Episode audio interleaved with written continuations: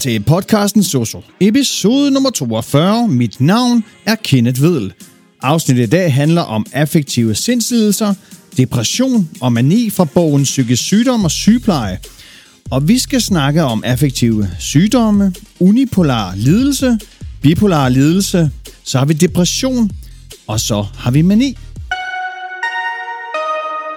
Vi starter med affektive sygdomme, som er en gruppe af psykiske lidelser, der påvirker humør og følelseslivet hos en person. Og de kan opdeles i forskellige typer afhængig af de specifikke symptomer, en person oplever. Unipolar affektiv lidelse er en tilstand, hvor en person oplever en alvorlig og vedvarende følelse af tristhed og nedsat lyst eller interesse i livet. Og det kan føre til problemer med søvn, appetit, energiniveau og koncentration. Bipolar affektiv lidelse, også kendt som maniodepressiv lidelse, påvirker også humøret, men i dette tilfælde så svinger personen mellem episoder af mani, altså højt humør, øget energi og risikovillig adfærd, og depression. Vedvarende affektive tilstande er en anden type affektiv lidelse, hvor personen oplever vedvarende humørsvingninger, men ikke opfylder kriterierne for hverken unipolar eller bipolar lidelse. Årsagerne til affektive lidelser jamen, og tilstande, jamen, de kan ikke peges på en enkelt faktor, men er en kompleks blanding af biologiske og psykologiske faktorer. Biologiske faktorer de kan omfatte genetiske faktorer, hjernekemi og hormoner, mens psykologiske faktorer kan omfatte livshændelser, stress, traumer og manglende støtte. Behandling af affektive lidelser kan omfatte medicinering, psykoterapi og livsstilsændringer. Så skal vi snakke om unipolar lidelse. Hvis mennesker udelukkende lider af depression, så kaldes det en unipolar lidelse. Langt de fleste med unipolar lidelse får tilbagevendende perioder med depression, og der kan gå måneder eller år imellem sygdomsperioderne. Bipolar lidelse er karakteriseret ved perioder med mani og perioder med depression. Lidelsen kaldes derfor også for maniodepressiv lidelse – Depression og mani afløser ikke nødvendigvis hinanden direkte. Det er for eksempel muligt at have fire depressioner, en mani, en depression og så igen en mani. Og der kan også gå måneder eller år imellem sygdomsperioderne. Og selvom man kun har haft en mani og aldrig en depression, jamen så hører mani alligevel under bipolare lidelser. Og det skyldes, at der er meget stor risiko for, at man på et tidspunkt vil udvikle en depression så har vi vedvarende affektive tilstande. Nogle mennesker de oplever konstante eller hyppigt tilbagevendende lette depressioner. Og den tilstand kaldes dystymi. Andre mennesker er livet igennem præget af vedvarende udsving mellem hyppige, lette depressioner og lette manier. Og den tilstand kaldes cyklotymi. Årsager til affektive sindslidelser, jamen de kan findes i et samspil mellem biologiske og psykologiske faktorer.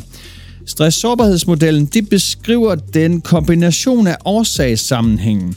Og arvelighed spiller en væsentlig rolle i både mani og depression, hvor mani har en større biologisk arvelighed end depressionen. Forstyrrelser i neurotransmitterne serotonin og noradrenalin i hjernen påvirker både mani og depression og belastende begivenheder i livet, de kan udløse en periode med en affektiv sygdom. Og psykologiske teorier, de beskriver de psykologiske påvirkninger, der kan bidrage til udviklingen af en affektiv sindslidelse. Ifølge den psykodynamiske teori er der en sammenhæng mellem tab, skuffelse og svigt i barndommen og udviklingen af depression senere i livet. Den kognitive teori fokuserer på negative automatiske tanker, lav selvvurdering, selvkritik, selvbearbejdelse, overdreven ansvarsfølelse og mulige selvmordsønsker hos mennesker med depression. Men hvad er prognosen? De fleste mennesker med affektiv lidelse oplever mere end en depression eller en mani, og der er risiko for, at sværhedsgraden af depressionen øges, jo flere depressioner man har haft. Selvmordsrisikoen ved affektive lidelser er stor, hvis personen ikke får behandling. Og de fleste ubehandlede depressioner, de varer i gennemsnit 6-8 måneder, men en depression kan variere fra få måneder til mere end et år. Og imellem sygdomsperioderne er man helt rask og kan sagtens fungere socialt og arbejdsmæssigt.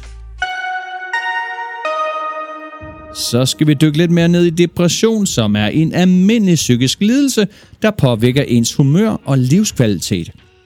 En depression kan vise sig på mange måder. Der kan være ganske få og lette symptomer, eller der kan være mange og meget pinefulde symptomer. Når diagnosen øh, depression stilles, mm, så opdeles symptomerne i kernesymptomer og ledsagersymptomer. Og her er nogle pointer omkring depression. De tre kernesymptomer på depression er nedtrykthed, nedsat lyst eller interesse og nedsat energi og øget træthed. Og de symptomer de skal være til stede størstedelen af tiden i mindst to uger for at få stillet diagnosen depression. Udover de tre kernesymptomer kan der være yderligere syv ledsagersymptomer, som kan opfatte nedsat selvtillid, selvbeklagelse, tanker om død eller selvmord, problemer med tænkning og koncentration, psykomotorisk hæmning eller agitation, søvnsforstyrrelser og ændringer i appetit og vægt. Andre symptomer, der kan være til stede ved depression, inkluderer angst, irritabilitet eller vrede, smerter og nedsat sexlyst.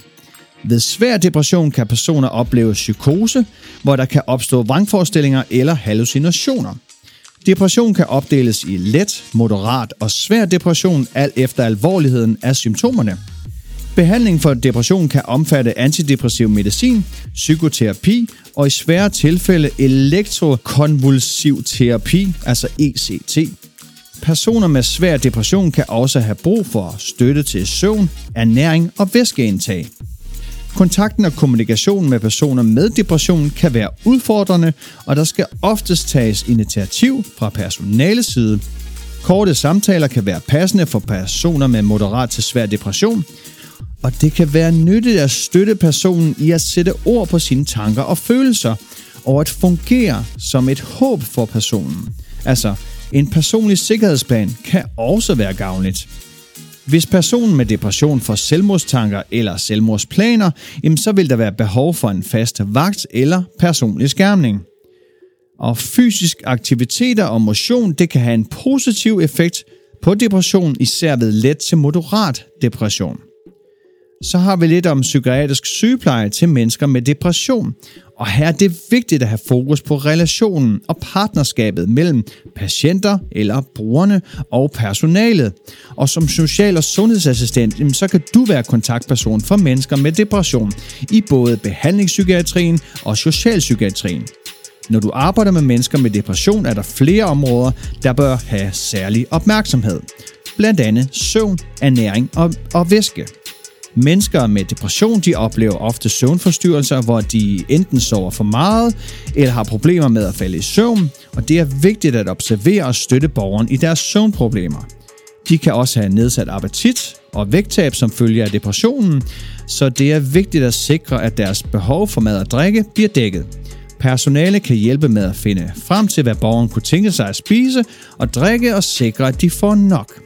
Så har vi kontakt og kommunikation, fordi borgere med depression de har ofte tendens til at føle sig isoleret, eller i hvert fald til at isolere sig, og tager ikke initiativ til kontakt og kommunikation med andre.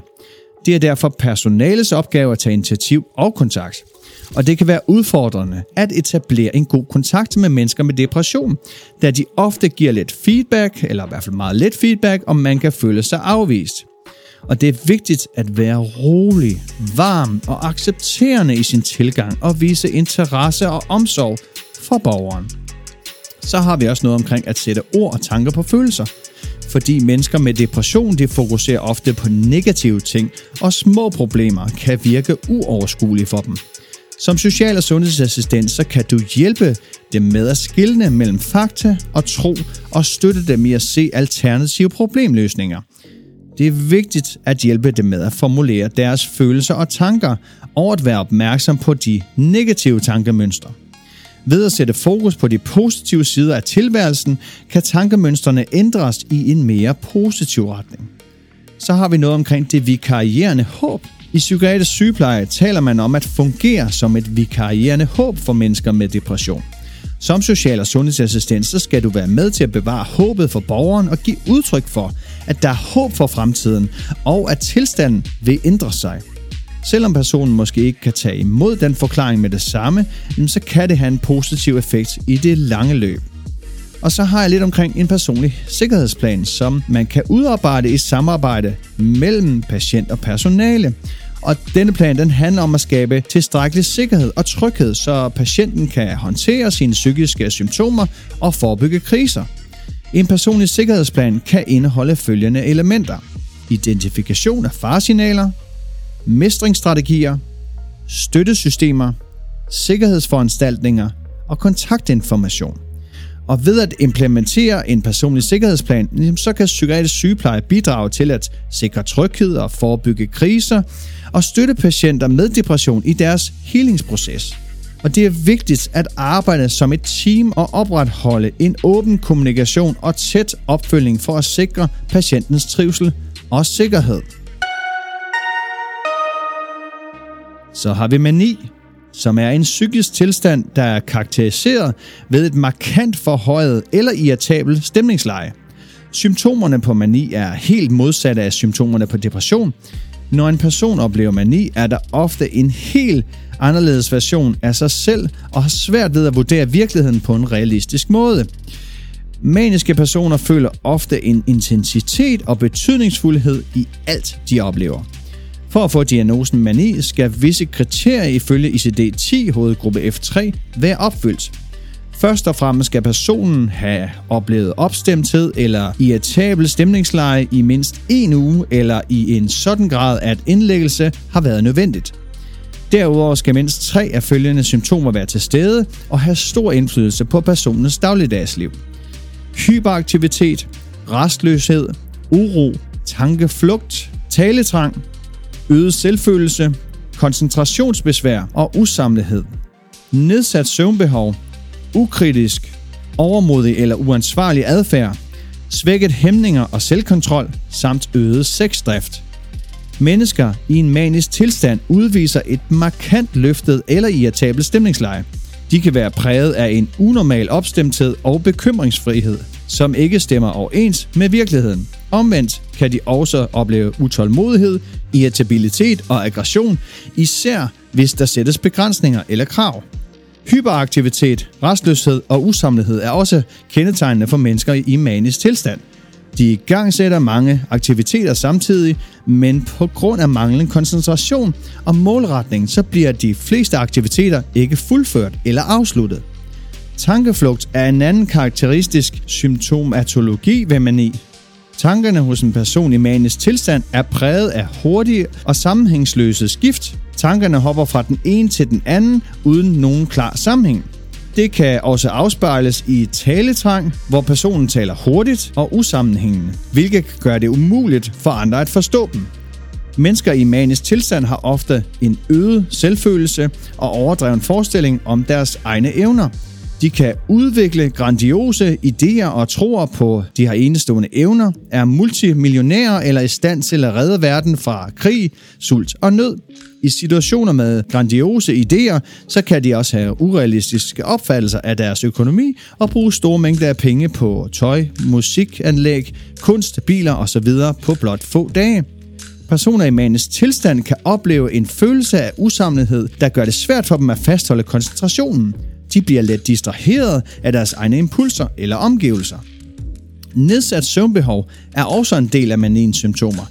Personer i manisk tilstand har tendens til at sove meget lidt, ofte kun få timer om dagen, og nogle gange være vågen i flere dage i træk, og samtidig være hyperaktive. Manglende hvile kan i ekstrem tilfælde føre til en livstruende tilstand kaldet akut delirium. Mennesker i manisk tilstand har ofte svækket hæmninger og manglende selvkontrol – de er impulsive og har ofte ingen fornemmelse for almindelig acceptabel adfærd. De kan blande sig uhemmet i andre samtaler og aktiviteter, spise uhemmet, bøvse højlydt ved bordet eller tage mad fra andres tallerken. Den impulsstyre adfærd kan få alvorlige konsekvenser for deres dagligdagsliv, og når manien er aftaget, så kan de opleve pinefulde selvbebrejdelser for deres uacceptable adfærd.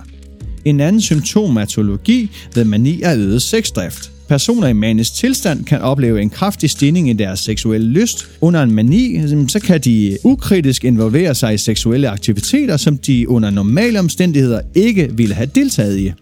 Det kan have alvorlige og ulykkelige konsekvenser for personen selv, deres partner og deres pårørende. Hypermani er en mildere form for mani, hvor symptomerne er de samme som beskrevet tidligere, men ikke så alvorlige, at de resulterer i sociale problemer. Mennesker med hypermani føler sig ofte mere glade og tilfreds end normalt, og har en følelse af øget kapacitet. Perioder med hypermani kan udvikle sig til fuldgyldig mani eller føre til en depression. Så har vi lidt om behandling ved mani. Nogle mennesker med mani er i den akutte fase ikke selv i stand til at se, hvor syge de er, og mener derfor ikke, at de har behov for behandling. I situationer, hvor adfærden kan være farlig, voldsom eller selvdestruktiv, kan der derfor blive tale om tvangsindlæggelse. Så har vi omkring medicinsk behandling, fordi et menneske mani vil ofte få ordineret antipsykotisk medicin. Hvis der er meget hyperaktivitet, restløshed og uro, jamen så ordineres der ofte beroligende medicin. Som forebyggende behandling ved bipolar lidelse benyttes også lithium eller andre lægemidler, der stabiliserer stemningslejet. Psykiatrisk sygepleje til mennesker med mani, det indebærer at bruge sygeplejens psykiske dimension og fokusere på relationen mellem patienten og personale. Søvn og ernæring og væske er vigtige behov, der skal opfyldes. Patienter med mani har ofte svært ved at få tilstrækkelig søvn og kan have behov for beroligende medicin. Der skal også sikres kalorierig mad og tilstrækkeligt med væske, især hvis patienten tager lithiummedicin. Kontakt og kommunikation med mennesker i mani kræver brug af korte og enkle sætninger og fokus på vigtige temaer. Det er vigtigt at lytte og være ærlig omkring eventuelle forvirring. Grænsesætning kan være nødvendig, da personen med mani har manglende impulskontrol. Det er vigtigt at sætte grænser for uacceptabel adfærd, men bevare roen og kun begrænse adfærd, ikke følelser. Skærmning kan også bruges til at begrænse stimuli og skabe ro for urolige patienter med mani. Personale kan være til stede og skærme patienten i et overskueligt miljø. Aktiviteter bør tilbydes med struktur og begrænsning med mindre søvn er målet. Let fysisk aktivitet eller beroligende sansestimulering som en kædedyne kan være nyttige alternativer til restløshed – og i praksis skal man være opmærksom på at tilpasse plejen den enkelte patients behov og reagere hensigtsmæssigt på situationen.